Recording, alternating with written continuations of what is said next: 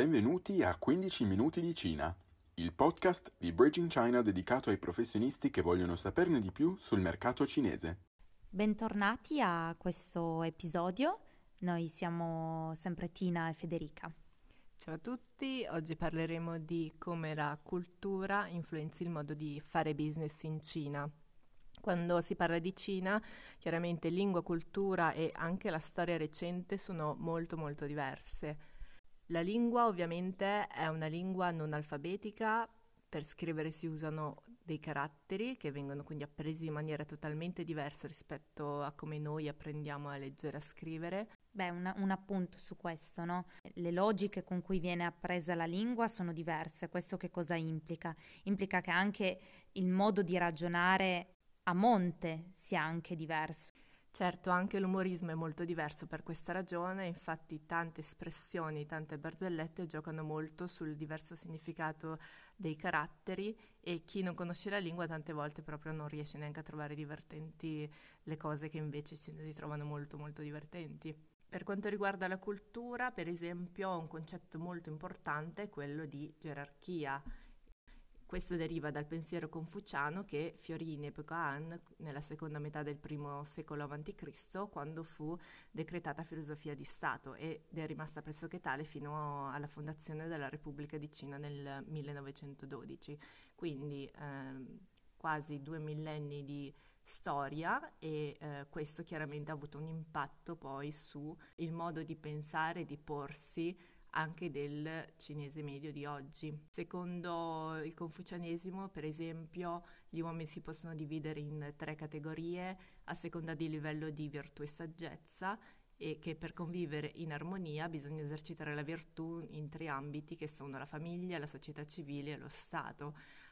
Bene, cosa c'entra tutto questo con fare business in Cina, direte? Beh, quello che vi ho appena spiegato è il framework millenario in cui si sviluppa il senso gerarchico che hanno i cinesi ancora oggi. I genitori, per esempio, sono visti come appartenenti a una gerarchia superiore, quindi persone a cui dover portare rispetto, mentre i figli invece sono di una gerarchia inferiore, quindi sono quelli che devono portare rispetto ai genitori. Sì, è di sicuro un concetto di gerarchia che poi può essere declinato anche in delle situazioni di business, no? Eh, l'importanza, per esempio, di rispettare la gerarchia eh, delle controparti che si va ad incontrare. Per darvi un esempio molto, un po' più pratico, pensiamo a quando venite invitati, ad esempio, in Cina a, con- a incontrare vostra, il vostro business partner. Cosa succede? Succederà al 100% delle volte che venga chiesto titolo di ogni singolo partecipante della delegazione. Questo perché? Perché nel momento in cui verrà organizzata la sala della riunione, piuttosto che il tavolo della cena, piuttosto che le sedute alla conferenza, a seconda della carica che avete, sarà fondamentale che voi vi sediate in una certa posizione, in una certa posizione rispetto al vostro pari nella delegazione che vi riceve e in una certa posizione rispetto ad esempio ai vostri sottoposti e ai sottoposti della controparte cinese. Quindi ovviamente il concetto di gerarchia è, eh, è molto importante da, da tenere a mente.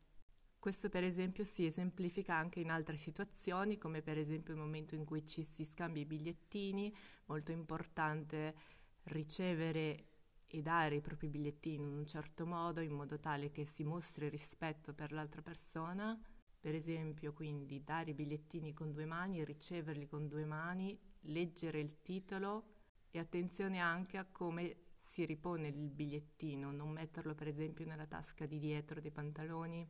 Sì, esatto, quindi mh, mm, per fare un attimino il punto della situazione, perché la cultura è tanto importante all'interno eh, del contesto business, che è quello che interessa a noi. No?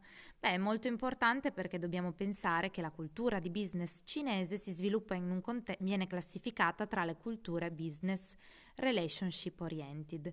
Questo cosa vuol dire? Vuol dire che il modo di fare business si sviluppa all'interno di una cultura che è basata sulle relazioni interpersonali. Questo è molto importante da tenere in considerazione, no? Poniamoci in una situazione concreta, di nuovo, si viene invitati eh, o si deve partecipare, insomma, a una, una riunione con, con la controparte cinese per la negoziazione di un contratto, ecco, in questo caso sarà essenziale riporre molta attenzione nella scelta dell'incaricato alla negoziazione da parte vostra. La figura che scegliete è chiave perché attraverso questa figura si costruirà un rapporto di fiducia tra le due parti. Quindi la fiducia in un primo passo viene riposta nell'incaricato alle negoziazioni e poi verrà così estesa all'azienda intera. Quindi è molto importante che questa figura che voi delegate sia una figura chiave dell'azienda, nel senso che siete molto sicuri che nel, negli anni rimarrà all'interno della vostra azienda perché diventerà il perno della fiducia tra le due aziende. Quindi, mh, mm, insomma, siamo in un contesto relationship oriented, ricordiamocelo, quindi la costruzione delle relazioni in questo contesto di business, in questo contesto culturale è imprescindibile, quindi in un contesto del genere potete immaginare quale sia l'importanza di una giusta strategia di comunicazione, una strategia di comunicazione che si può declinare appunto come ne stiamo parlando ora, nel modo di ehm, trattare con la controparte cinese o come comportarsi in occasioni di incontri di diverso genere con loro. Sì, tante piccole cose che quindi possono fare la differenza al primo approccio e che potrebbe appunto o ingraziarvi la controparte oppure scavarvi la fossa e rendere i futuri rapporti molto molto difficili. Per esempio un errore grandissimo che si può fare potrebbe essere banalmente eh, sbagliare a ehm, indirizzare la controparte cinese. No? In Cina, parlavamo prima del concetto di gerarchia, non si può assolutamente, è impensabile che in un contesto di business, eh, diciamo per ringraziarsi il nostro business partner, ci si rivolga a lui con il suo nome invece che con la sua carica. Questo sarebbe uh, una grandissima mancanza di rispetto. Quindi se stai parlando con il presidente Wang, sarà il caso che tu ti rivolga a lui ogni volta chiamandolo presidente Wang, quindi Wang Zong. È un concetto completamente opposto rispetto a quello a cui magari noi siamo abituati perché eh, in Italia in Europa in generale quando si vuole in cinese si direbbe accorciare le distanze con una persona, quindi avere un rapporto un po' più eh, confidenziale, si tende a dare del tu, a chiamare la persona per nome invece che per cognome, in Cina è praticamente l'opposto, per costruire un rapporto commerciale solido è importante riconoscere alla persona che si ha di fronte la sua posizione, quindi nel caso di una persona gerarchicamente superiore a voi, chiamarla appunto con la sua carica, con il suo cognome, assolutamente non usare il suo nome. Mm, un altro esempio appunto dove dovete fare attenzione alla gerarchia, no? Immaginate di essere durante una riunione, siete nel mezzo dei lavori, eh, dovete fare un meeting di aggiornamento rispetto al piano lavori come sta andando magari vi siete interfacciati, avete lavorato bene con un partecipante alla comunicazione che ehm, è un sottoposto rispetto a un'altra figura che sta partecipando alla stessa riunione, fate molta attenzione a non eh, disperdere troppe parole in elogi per questa persona, no? A voi può sembrare un buon gesto, nel senso di riconoscimento no? per eh, il buon lavoro di questo impiegato, ad esempio, eh, però dovete fare attenzione perché allo stesso tempo, mentre state ehm, elogiando lui, state automaticamente insultando il suo superiore, perché non state elogiando lui in sostanza, ma qui non state soltanto, come dire, insultando il superiore, state anche mettendo in una condizione di imbarazzo infinita il sottoposto. Certo, perché lo mettete in una posizione in cui lui non, ri- non può uscire, non, uh, l'unica cosa che potrebbe fare è ridimensionare i vostri complimenti, però non ha modo di ridare faccia in un certo senso al suo superiore. Esatto, quindi questo concetto di dare faccia, quindi gamient, è esattamente eh, opposto a quello di perdere la faccia, quindi Diomient, che è quello che invece state eh, facendo rispetto al, al, superiore. Attenzione che questo concetto di faccia di cui parleremo in maniera più approfondita in un prossimo podcast è un concetto fondamentale e ricordiamoci che funziona a doppio specchio. Se tu fai perdere faccia al tuo interlocutore, allo stesso tempo tu stesso perdi faccia.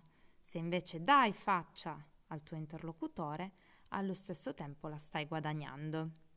Quindi, insomma, quando vi dovete presentare a un incontro con delle controparti cinesi, dovete essere sicuri di aver messo a punto una strategia di comunicazione eh, efficace, no? Io mi sento di darvi, ad esempio, cinque consigli. Il primo, come abbiamo appena detto, attenzione alla faccia eh, implicato quindi anche attenzione alla gerarchia. No? La gerarchia in questo caso, come anche tutto il background eh, confuciano a cui accennava Tina all'inizio, si rifà anche al contesto interpersonale no? della società, quindi le famose guanci, le relazioni. Anche qui Um, un consiglio da darvi è di coltivare le vostre guanci, quindi non soltanto partire con il piede giusto evitando dei, degli erroracci, insomma, durante, durante le trattative, durante i vostri incontri, ma poi ecco, queste relazioni andranno coltivate nel tempo, quindi non pensate che si vada a una certa riunione soltanto per raggiungere un obiettivo, quindi per esempio un accordo, raggiunto l'accordo potete dimenticarvi del vostro partner commerciale. Non funziona così. Quel contatto perché rimanga attivo andrà coltivato nel tempo, gli andranno riservate delle attenzioni e ehm, in ogni occasione futura bisognerà prestare attenzione a queste diciamo nozioni di business etiquette. Se vi interessa l'argomento abbiamo per esempio sul nostro canale Instagram dei video che si chiamano Un minuto di Cina ehm, dove riassumiamo alcune di queste, di queste nozioni, come scambiarsi il bigliettino da visita, come accennava Tina prima, come stringere la mano, come salire in macchina o salire le scale, insomma, eh, o come fare brin- un brindisi durante una cena. Eh, sono tutte occasioni in cui c'è un'etichetta che andrebbe rispettata. Il rispettarla vi renderà rispettosi della cultura e questo verrà assolutamente apprezzato dalla controparte cinese. Bene, per uh, la puntata di oggi abbiamo esaurito il tempo a disposizione, facendo un sunto quindi oggi abbiamo parlato dell'importanza del fattore culturale quando si fa business con la Cina, in particolare abbiamo parlato di Mienz, quindi dell'importanza della faccia, del dare faccia e di non far perdere la faccia alla nostra controparte cinese. E poi abbiamo parlato di Quanxi, quindi le relazioni interpersonali che si sviluppano con eh, le varie parti in gioco, quindi l'importanza di mantenere queste Quanxi con i nostri partner cinesi. E nella prossima puntata riprenderemo poi l'argomento parlando anche degli altri tre punti che sono non dire mai di no, prepararsi a zigzagare e parlare la loro lingua. Per approfondire l'argomento trovate anche un articolo intitolato Strategie comunicative per fare affari in Cina sul nostro blog, quindi su www.bridgeinchinagroup.com. E direi che per oggi è tutto, ci sentiamo la settimana prossima. Per domande e curiosità comunque potete scrivere, e partecipare alle discussioni all'interno della community Vendere in Cina, lo trovate su Facebook. E allora arrivederci alla prossima puntata. Zaijian! Zaijian!